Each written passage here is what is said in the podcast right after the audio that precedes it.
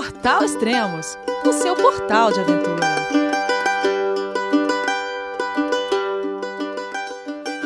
Fogo do cume. Ai, a gente está isolada, não tem como subir, não tem como descer. O fogo só tá aumentando, tá subindo e a gente não tem o que fazer mais. Só esperar. Ele estava pequeno antes, está subindo para cá agora, tá indo outro lado. Bom dia, boa tarde, boa noite. Bem-vindo a Extremos, o seu podcast de aventura. Hoje vamos falar com a Baikel, ou melhor, a Raquel Vieira, que postou um vídeo no Instagram com um pedido de socorro no topo do Pico dos Marins, que ardia em chamas. Bom, vocês vão entender. Vamos falar com ela então. Olá, Raquel, tudo bem? João, é você, meu filho? Alô, pai. Eu consegui. Eu tô no cume do Everest. Eu vi, meu filho. Te acompanhei o tempo todo pela sua página Spot. A família de produtos Spot utiliza tecnologia 100% via satélite para manter você sempre conectado em suas aventuras. Fale de qualquer lugar do mundo através do Spot Global Fone e utilize o Spot Gen 3 para estar sempre rastreado e conectado aos serviços de emergência. Desapareça quando quiser, seja encontrado quando precisar. Saiba mais em findmespot.com.br. Oi, Elias, tudo bem? Sim, e você? Bom, tudo bem agora? É, agora eu tô bem, antes não tava muito não. Bom, para quem escutou aí na abertura do programa, era era a Raquel pedindo socorro, falando do que estava acontecendo, que estava aumentando as chamas, né? É, eu, no primeiro momento, quando eu fiquei sabendo da notícia, é, eu não eu não estava na redação, estava na rua, era sábado à noite já, e eu fiquei sabendo que estava é, pegando fogo no Pico dos Marins, né? Que fica é, em São Paulo, né, na Serra da Mantiqueira. E eu falei assim, ah, falei, fiquei triste, falei, pô, de novo, né? Mais, mais um incêndio. E eu não me dei conta do que poderia estar acontecendo mais. Um amigo, o Luiz Antônio Gambach, falou, Elias, você está acompanhando, você está sabendo? Aí que eu vi seu vídeo, eu fiquei sabendo, eu, eu vi a proporção que estava tomando isso, né? É, Raquel, de onde você é? Você é de São Paulo? Eu sou de São Paulo, sou de Pinheiros. E você já tinha experiência com montanha, já? Você já tinha subido outras montanhas? Tinha, tinha sim. Já tinha acampado também? Já, já. Acampo faz tempo. Acampar, eu acampo faz tempo. Subir montanha, eu comecei esse ano. É. Ah, que joia. E por que vocês foram pro Picos dos Marins? A gente foi para lá porque eu tinha um grupo de amigos, né? E a gente queria subir um pico um pouco mais alto dos que a gente já tinha subido. Uhum. E aí tinha um guia que eles tinham conhecido, já tinham feito uma trilha com eles, que é o Chicão, um guia super legal. E então a gente falou: ah, vamos, vamos. Aí a gente marcou o dia para o final do mês, vamos lá, dia 30, demorou e foi todo mundo. Tá, é 30 de julho de 2016. Isso. É, e o grupo de vocês tinha quantas pessoas? Tínhamos, estávamos em 11 pessoas. 11 pessoas, legal. Isso. Hum. Vocês foram para lá no sábado, que horas? A gente saiu de São Paulo 4 horas da manhã e a gente chegou lá em Cachoeirinha, eu acho que umas 7 por aí. Depois a gente foi lá para Piquete. Aí agora eu só não me recordo muito bem o horário que a gente chegou, porque quando a gente chegou estava bem lotado lá. Que sentido lotado? Tipo, lotado de não ter lugar para parar o carro. Tinha muita gente para subir o pico. É, é, o Pico dos Marins fica entre Piquete e Cruzeiro, fica em, é, no estado de São Paulo. E ele tem, tem 2.420 metros de altitude. Então, é, quer dizer, era uma boa caminhadinha que vocês iam fazer e, e o que vocês queriam, né? Queriam uma montanha mais alta. Isso, a gente já sabia que, que íamos demorar mais ou menos umas seis horas para subir. Uhum. Então não, não ia ser uma trilha tipo rápida, não. A gente tinha noção de que ia demorar, então a gente levou as coisas para poder ficar esse tempo e acampar lá em cima. Tá, então vocês, é, mais ou menos a hora que vocês chegaram na base da montanha, você tem ideia? Eu acho que foi um, sei lá, umas nove, ah, tá. dez, onze, da por manhã. aí. Uhum. Ah, aí. Isso. Aí vocês foram direto pro cume. Que hora que vocês chegaram no cume? A gente, nossa, a gente chegou no cume, eu, se eu não me engano, deixa eu ver, o horário que eu postei a foto era umas, umas 5, Não, foi 6 horas, né? Que postei a foto, eu fiquei perdida. Agora. É, 5h43, a foto do pôr do sol que você postou. Isso, a gente já tinha levantado acampamento, então acho que a gente chegou lá umas 4 e meia da tarde, por aí. Ah, e a trilha? O que, que você achou da trilha? Ai, meu, achei a trilha top. Tava linda, lindíssima. Muito lindo. Tipo, vários ninhos de passarinhos que a gente via, um passarinho cantando. Tá, tava muito lindo, tava assim, maravilhoso. Tava lindo demais. Mas assim, é difícil a trilha, não vou falar que é fácil porque não é. é eu achei que ela ia ser mais difícil que o, o Corcovado, mas não é. O Corcovado é muito mais difícil. Mas ela é bem complicadinha, principalmente naquela parte das rochas, que você tem que fazer a escalaminhada e tal. Mas eu super curti. E, mas você falou que tava lotado. Você pegou fila para subir? Peguei. Nossa, assim que a gente chegou, tava subindo um, acho que um ou dois grupos. E aí a gente começou a se arrumar e tal para subir. Aí já um outro grupo chegou. E aí no, nisso tinha, tinha, tipo, acho que umas 40, 50 pessoas, assim, para subir. E foi em uma fila.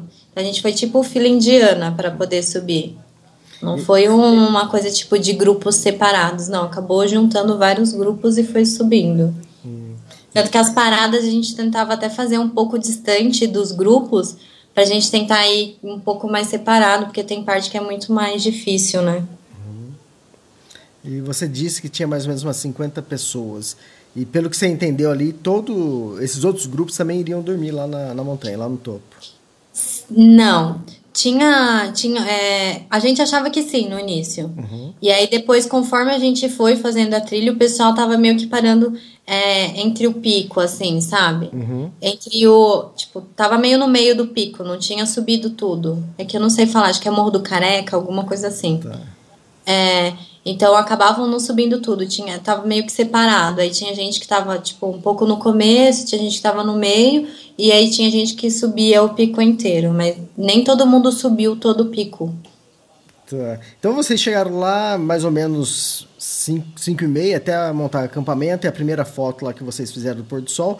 Um dos motivos que vocês também foram nessa época foi porque vocês. O que, que vocês foram ver lá no topo? Ai, meu, a gente foi ver lá a chuva de meteoros. Eu queria ver estrela cadente. É fantástico, né? Num, num, num, lugar desse, escuro pra caramba, vocês iam, iam ver muitos Nossa. até. E a chuva de meteoro parece que estava prometendo 20 por hora, 20 é, meteoros a cada hora, então acho que seria interessante. E também o alinhamento dos planetas, né? Que Mercúrio, é, Vênus, Saturno, Marte Júpiter tava com fácil visualização. Uhum, e, mas ia ser assim, lindo. Por que ia? E não foi? E se não fosse toda aquela fumaça, eu ia ficar super contente. É, tá. Eu ia ver estrela cadente de verdade, ninguém ia tirar sal de mim, porque eu fico vendo o, os satélites aí. É. A Raquel tinha comentado em off que às vezes ela vê satélite, que na verdade é uma luzinha bem fraquinha que passa, ela começa num ponto e termina no outro, né? Satélite, normalmente. Só que, só que, é bem devagar que passa. E é, estrela cadente, meteoro, é muito rápido, né? Então. é bem diferente. Uh, então, é, às 5h43 você fez a foto pôr do sol. E que horas que começou, você começou a ver fumaça ou sentir cheiro de fumaça e ver fogo? Ó, eu postei a foto, era uma 6h53, uhum. mas o cheiro de queimado a gente já tava sentindo antes. Uhum. Agora, o, o, horário eu não, não, não vou me recordar, mas era bem antes das 6h53. Então, assim, no começo a gente não deu muita atenção, sentiu o cheiro de queimado, mas não deu atenção. A gente só foi na atenção quando, tipo, tava bem escuro e a gente começou a ver um clarão. Uhum. Aí o pessoal falou, meu, colocaram fogo lá na mata. A gente correu porque eu tava, tipo de um lado e o fogo tava do outro. Aí a gente correu pra lá pra ver e tal, tava bem pequenininho. Na minha foto, se for ver, tá bem pequeno o fogo. Tá. E mas, mas tava pra baixo de vocês? Tava pra baixo. Tava pra baixo, mas pra mim tava do meu lado, assim. Uhum. Eu cheguei a ver uma... tava muito perto. Eu cheguei a ver uma foto que publicaram na matéria do Extremos lá, no Moral hum. de Recados, é, mostrando alguns acampamentos, né, que estavam mais ou menos próximo ao topo, né, ali na base, e alguns acampamentos indicando até, ah, foi a partir desse, foi desse acampamento que saiu, começou o fogo. Foi, é. o pessoal que estava lá embaixo. Tanto que na minha foto, se vocês é, repararem, dá para ver umas luzinhas de lanterna. Uhum. que era bem esse pessoal que colocou fogo e correndo. Eles saíram correndo. Não sei o que aconteceu, não sei, não sei se foi mesmo sinalizador ou se foi é, eles tentando fazer, sei lá, alguma fogueira e tal. Porque lá embaixo, quando a gente falou com o ambiental, ele falou que um grupo encontrou uma panela é, toda derretida lá. Então a gente realmente não sabe qual que é a verdade, não sabe como iniciou o fogo. É, então, é que tem gente dizendo que provavelmente tenha sido um sinalizador, alguém foi testar um sinalizador e Quer dizer, não deu certo, né? Ter caído na mata e iniciado o fogo. É, teve, é. teve, gente falando que viu o sinalizador e depois viu o fogo. É, eu não vi. Então, é. Então a gente ainda não, tem, não fizeram a perícia, não, não, não tem nenhum laudo do, indicando o, o que, que, exatamente aconteceu. Mas no primeiro momento o que disseram foi exatamente que era é, alguém brincando, entre aspas, com o sinalizador. E... É difícil, difícil. Assim, é, tanto que, desculpa, é, teve um, uma hora que a gente estava subindo, não sei se isso vale até a pena, mas dois guias brigaram. É, a gente achou até que eles iam é, brigar fisicamente mesmo. Uhum. Porque tinha um guia que parece que era novo lá e tava com uma galera. E parece que era esse pessoal. E que ele tava pichando as pedras. Uhum. Mas a sinalização dele, ao nosso ver, é, estava correta. Uhum. Né? Ele estava colocando uma tinta rosa e tal. Tava correta a sinalização, ele só estava reforçando para quem fosse à noite, como era aquela luz que, é, que dá para você ver à noite, uhum. seria bom, né, para a pessoa ver. Só que aí um outro guia não curtiu e tal, e eles meio começaram a brigar. Isso era tipo na metade, assim, do, do pico. A gente não sabe se foram, se foi esse pessoal ou não. Tá, entendi. E por que exatamente que no seu vídeo você, você fala que você não tinha para onde descer? É, não, não, não tinha nenhuma trilha para vocês descerem? Não. Ou... Não, porque assim, hum. como a gente estava em cima do pico, o fogo ele estava na metade, que é bem o vale que a gente desce para poder chegar lá na base. Então, se alguém tentasse descer, não ia conseguir. Tanto que assim, se você ver a luzinha, vai ter o pessoal que estava acampado lá que provavelmente fez o fogo, que saiu correndo. Depois do fogo tinha um pessoal acampado depois do fogo. E aí o fogo começou a chegar perto deles, e eles tiveram que subir. Então eles tiveram que subir lá pro cume. Uhum. E aí tinha um pessoal do outro lado também, é, que aí depois quando o fogo se alastrou, que já é no segundo vídeo, que tá bem maior, aí esse pessoal teve que subir também, teve que desmontar o acampamento e subir no meio do fogo. E lá no cume, isso já era mais de sete horas que você começou a postar outros vídeos. E Quantas pessoas mais ou menos tinha no cume? Olha, no, cume, no começo do fogo a gente tinha umas 30 pessoas. Nossa. E aí depois aumentou. Aumentou muito mais, não tinha mais nem lugar para colocar barraca. Acho que eu fiquei até umas nove da noite falando com o pessoal, até mais. É, depois eu parei de postar o vídeo porque já, minha bateria já estava acabando. Uhum. Eu peguei a bateria. Minha, primeiro minha bateria acabou quando eu estava falando com o bombeiro. E aí eu fiquei sem contato nenhum. Não sabia se alguém ia subir ou não.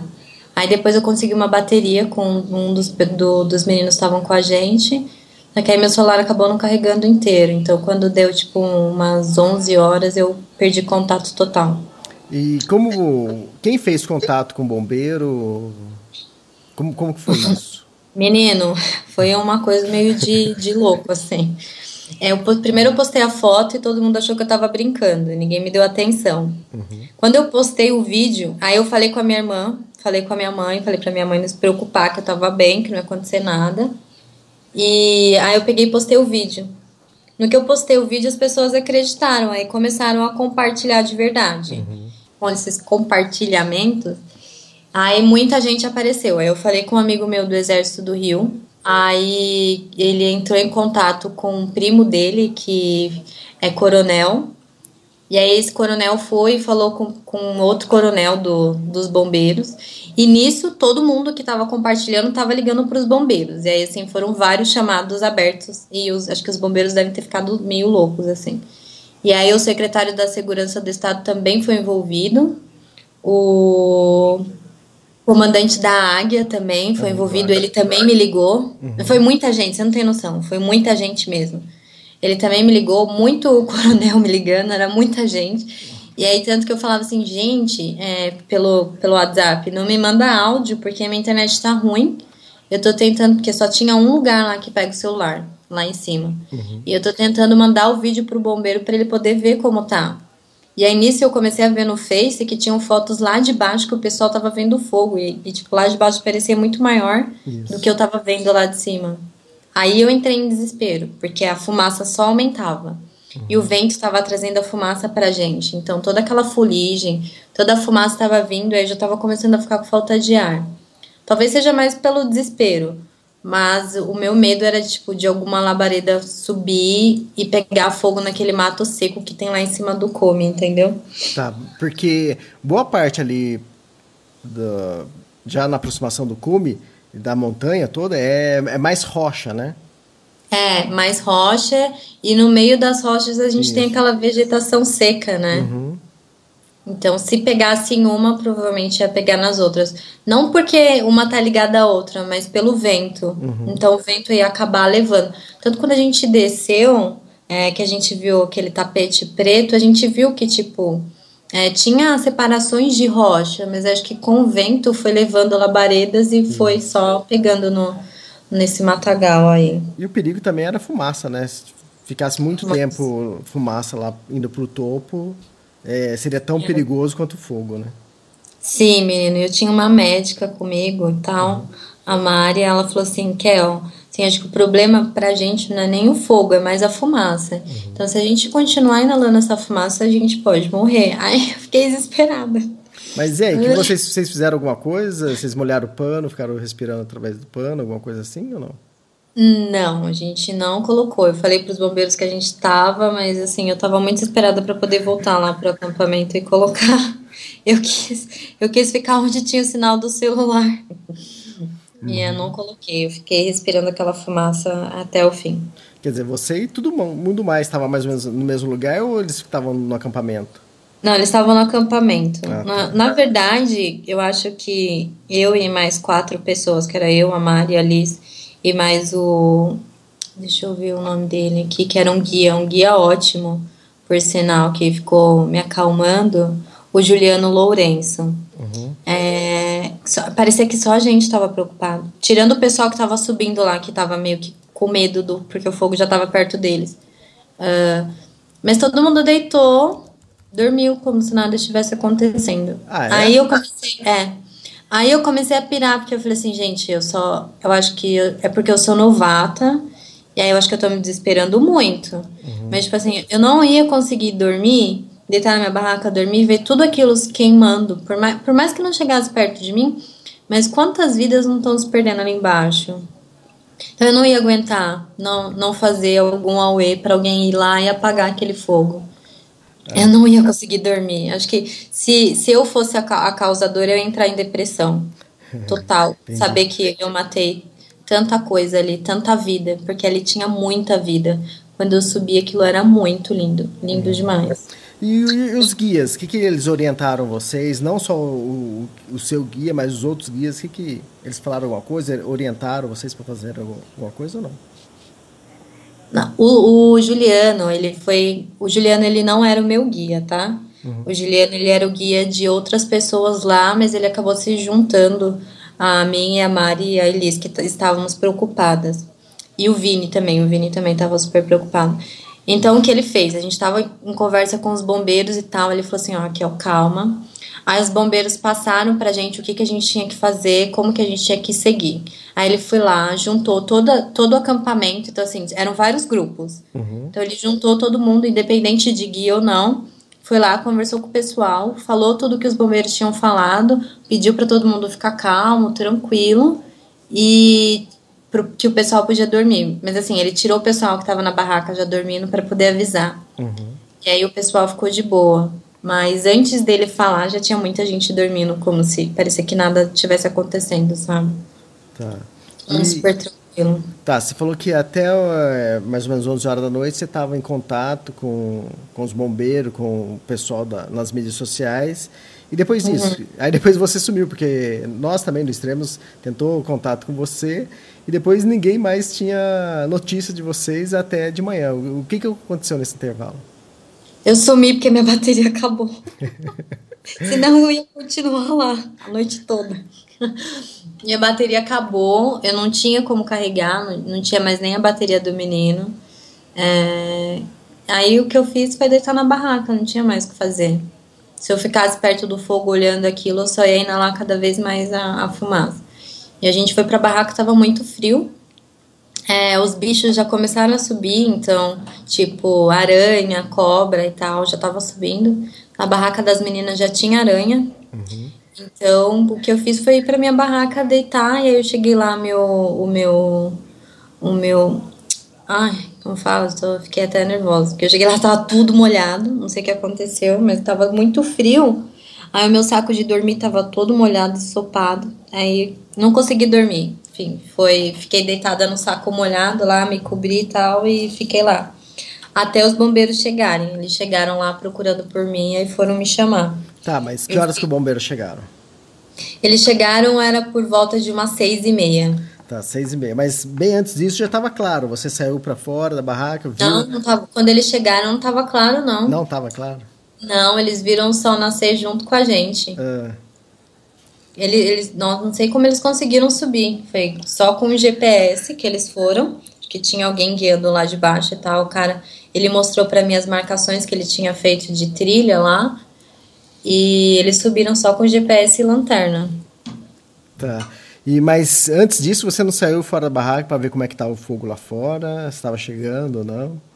Ah, a gente foi, foi para lá e aí via que tipo o fogo estava diminuindo, mas ele estava indo lá para o fogo estava indo para a travessia. Ah, e essa tá. era a preocupação do pessoal que tipo que estava lá. Porque se esse fogo fosse para a travessia, aí ele ia pegar outros picos. Aí o, os bombeiros chegaram por volta das seis e meia e o fogo já estava controlado ou não?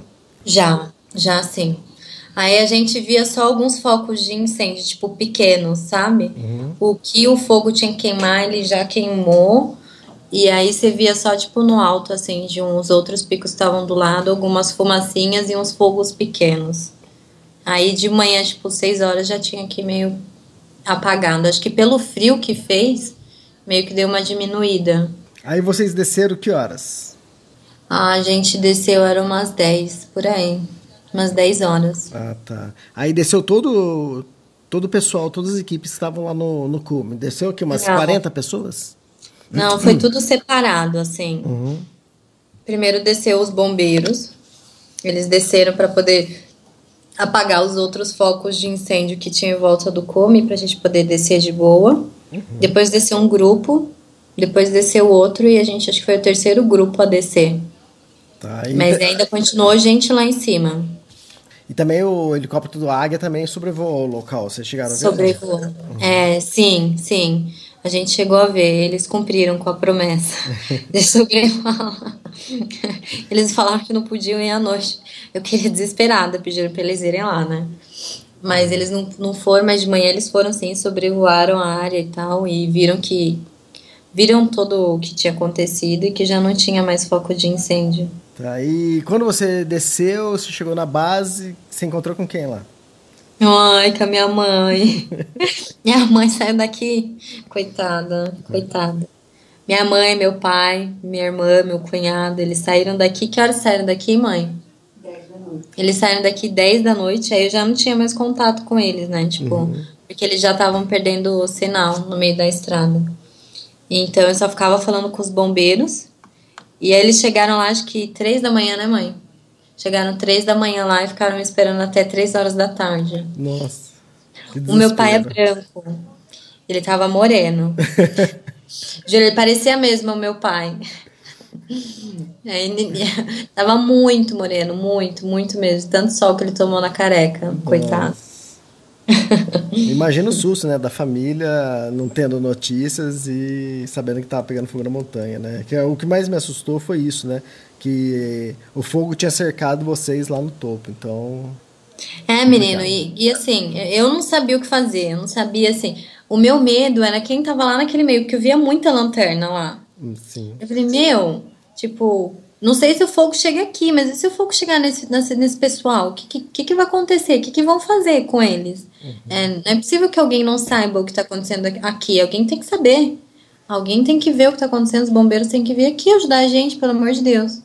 E aí eu tentei fazer alguma, mas eu não sabia, eu não tinha ideia de que a proporção ia ser tão grande que tantas pessoas importantes dariam atenção para isso. É, então, é, chegou a queimar, é, segundo o relatório do, acho que da, dos bombeiros, 230 hectares, o que equivale a 345 campos de futebol. Então, quer dizer, o fogo foi bem grande, né?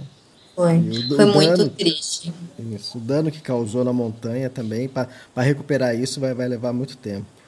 Vai, vai sim. Foi uma, foi uma descida muito, muito triste. Eu, assim, não aproveitei minha descida. Eu só queria descer o mais rápido possível, sabe?